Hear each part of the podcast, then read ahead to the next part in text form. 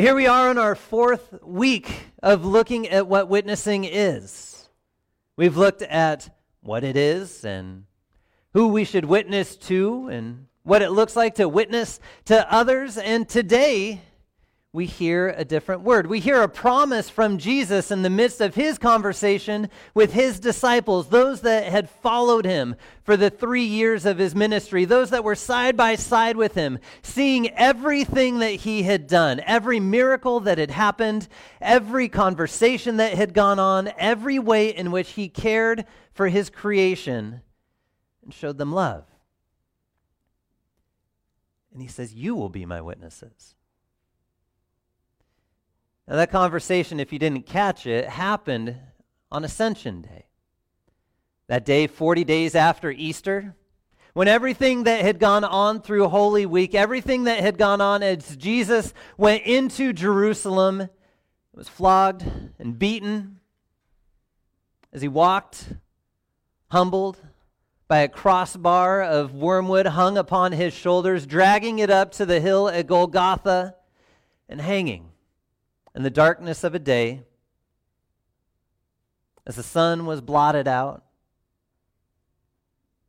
And then in the afternoon, as the clouds weighed even heavier, disciples there in front of him, mothers standing in front of him, those who thought he was the Messiah of the people of Israel to bring righteousness back to the kingdom of the people of God and kick out the Romans and make God's people the highlight of the world again.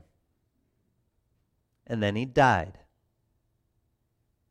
He died for something that was different than what the people thought he was going up there to do, because there's no reason that a Messiah who has come to reign and rule should die. Yet he did, because his vision was a little bigger than just a kingdom to rule in a little spot against the Mediterranean Sea. But see, they were there to witness it. But they weren't just there to witness that moment, because that was Good Friday. And as you know, Easter follows Good Friday. And on Easter, the tomb was empty, and Jesus was resurrected, and Jesus was back and living once again. And there, amongst his disciples, speaking peace over them and giving peace and breathing his spirit over them to strengthen them again as witnesses to take their fear from them, to let them know that he was alive, that all the things that separated them from God the Father, he had taken captive and put into captivity all the sins and all the suffering and all the things that would separate our hearts from God, Jesus took and laid in a tomb and then rose again to say, Look, just so that you know I'm victorious over those things because death hasn't conquered me. Death hasn't conquered the Son of God. Death has not been the thing that would rule, but life rules. So for 40 days, Jesus walks with his disciples. For 40 days, he encourages his disciples. For 40 days after Easter, there are even other witnesses that see Jesus alive beyond those 12. And then on that day of ascension, he's standing across a little valley with the temple in view. Just on the other side of the temple would have been outside the city walls where the crucifixion happened. And there he stands. He says, You will be my witnesses. Okay? To what? To how he's changed their lives, how a tax collector isn't necessarily a tax collector anymore, how fishermen aren't really fishermen anymore, but maybe they are because that's what they went and did after the crucifixion. Is he just witnesses to what we are able to do? Are we to be witnesses to what we're able to do? Well, no. Jesus told them that they're to be witnesses to everything that they had seen and experienced. And then you heard in that gospel reading in Luke, he says, I'm so thankful that you get to see and hear things that prophets and kings for centuries have wanted to see and hear, who waited to see and hear, and you get to see them firsthand. Because no one knows the Father except those who are near the Son, and those whom the Son reveals the Father to. And so there they stand as 12, hearing those words. And then on that day of ascension, there they stand as 11, having lost one. Hearing Jesus' promise You will be my witnesses. You will be my witnesses in Jerusalem, in Judea and Samaria, and to the ends of the world, which is pretty much shorthand for the Roman Empire at that point in time. But that's the outline of the book of Acts. Right there in the very beginning, Jesus says, Here's how this whole thing's going to go down. You're going to be my witnesses. You're going to start telling people so that other people will start telling people because I have revealed the Father through me to you so that you know who your God is. That's what you get to go talk about. That and everything that I've done, from the raising of the dead to the healing of the sick, to the healing of the blind and the lame, to the feeding of the hungry to the living with the poor and the destitute, to the welcoming in the sinners and the tax collectors. What does life look like in Christ? That's what they all get to witness too. In Jerusalem to start, in Judea and Samaria, and to the ends of the world. Now, if you look at that book of Acts, that ascension is happening right in the heart of Jerusalem.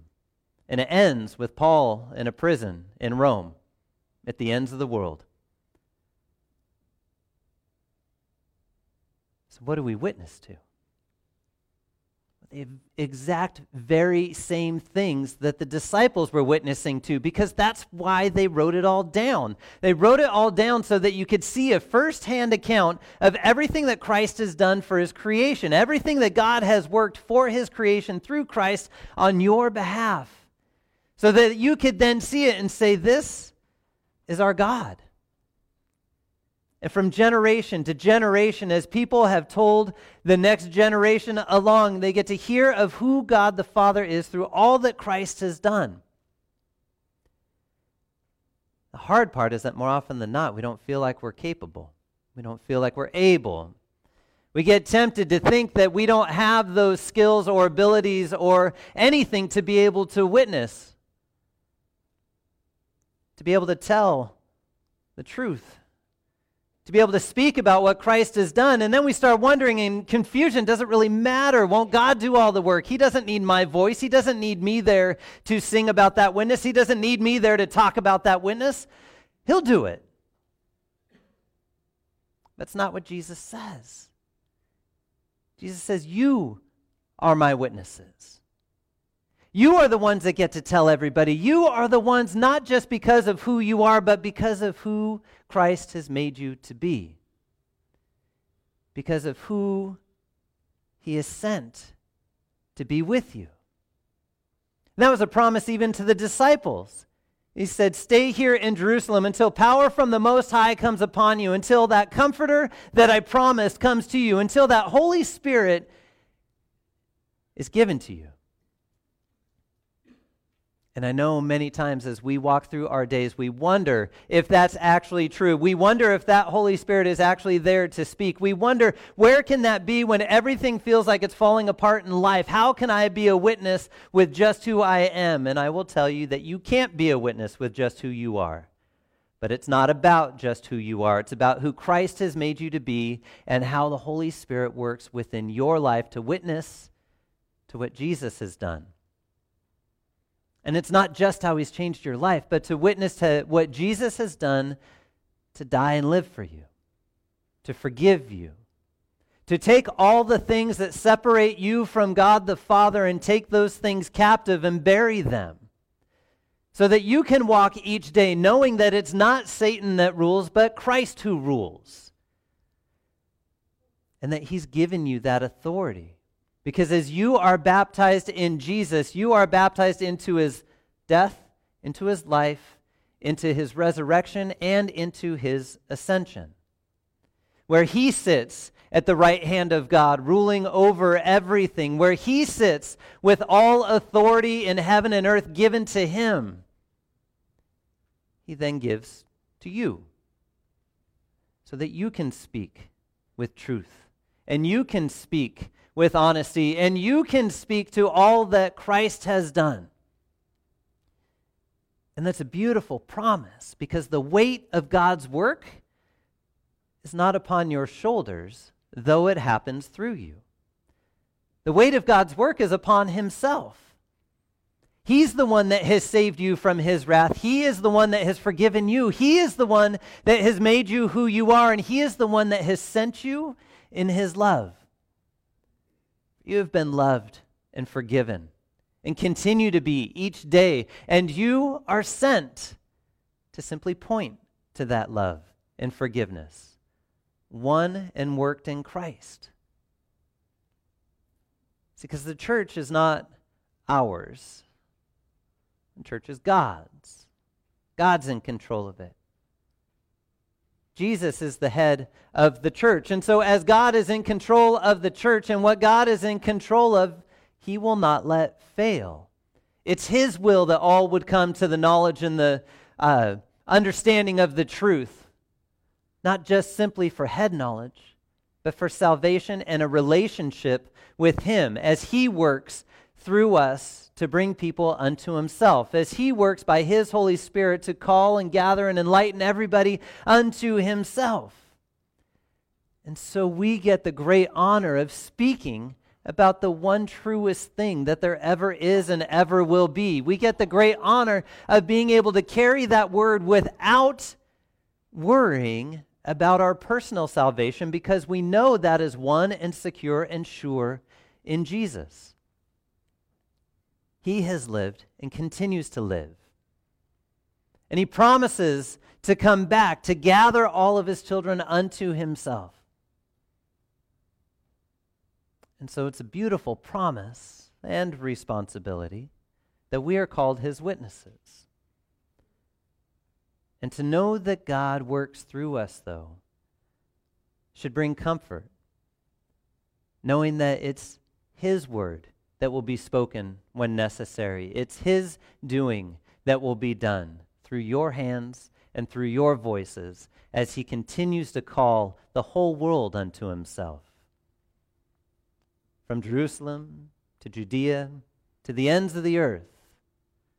We get to speak on the authority of Christ because he has made you his. In his name we pray. Amen. Please join me with prayer? Dear Heavenly Father, we're scared a lot of times in the settings that you have sent us into. Sometimes it's uncomfortable to speak your word. And we pray for your strength and we pray for your courage to be gifted to us. And we pray for your Holy Spirit to be present in our lives daily as we continue to fight the things that distract us from you. For you have made us yours, and you have sent us out to be your witnesses to all that you have done through us, for us, through your Son Jesus. Work through us this day and each day lifting our hearts with joy and praise as we look to you as the one true God, knowing that you love your creation, you have redeemed your creation, and you continue to work through your creation until you come back to walk daily with that same creation. In your Son Jesus' name, amen. Would you please?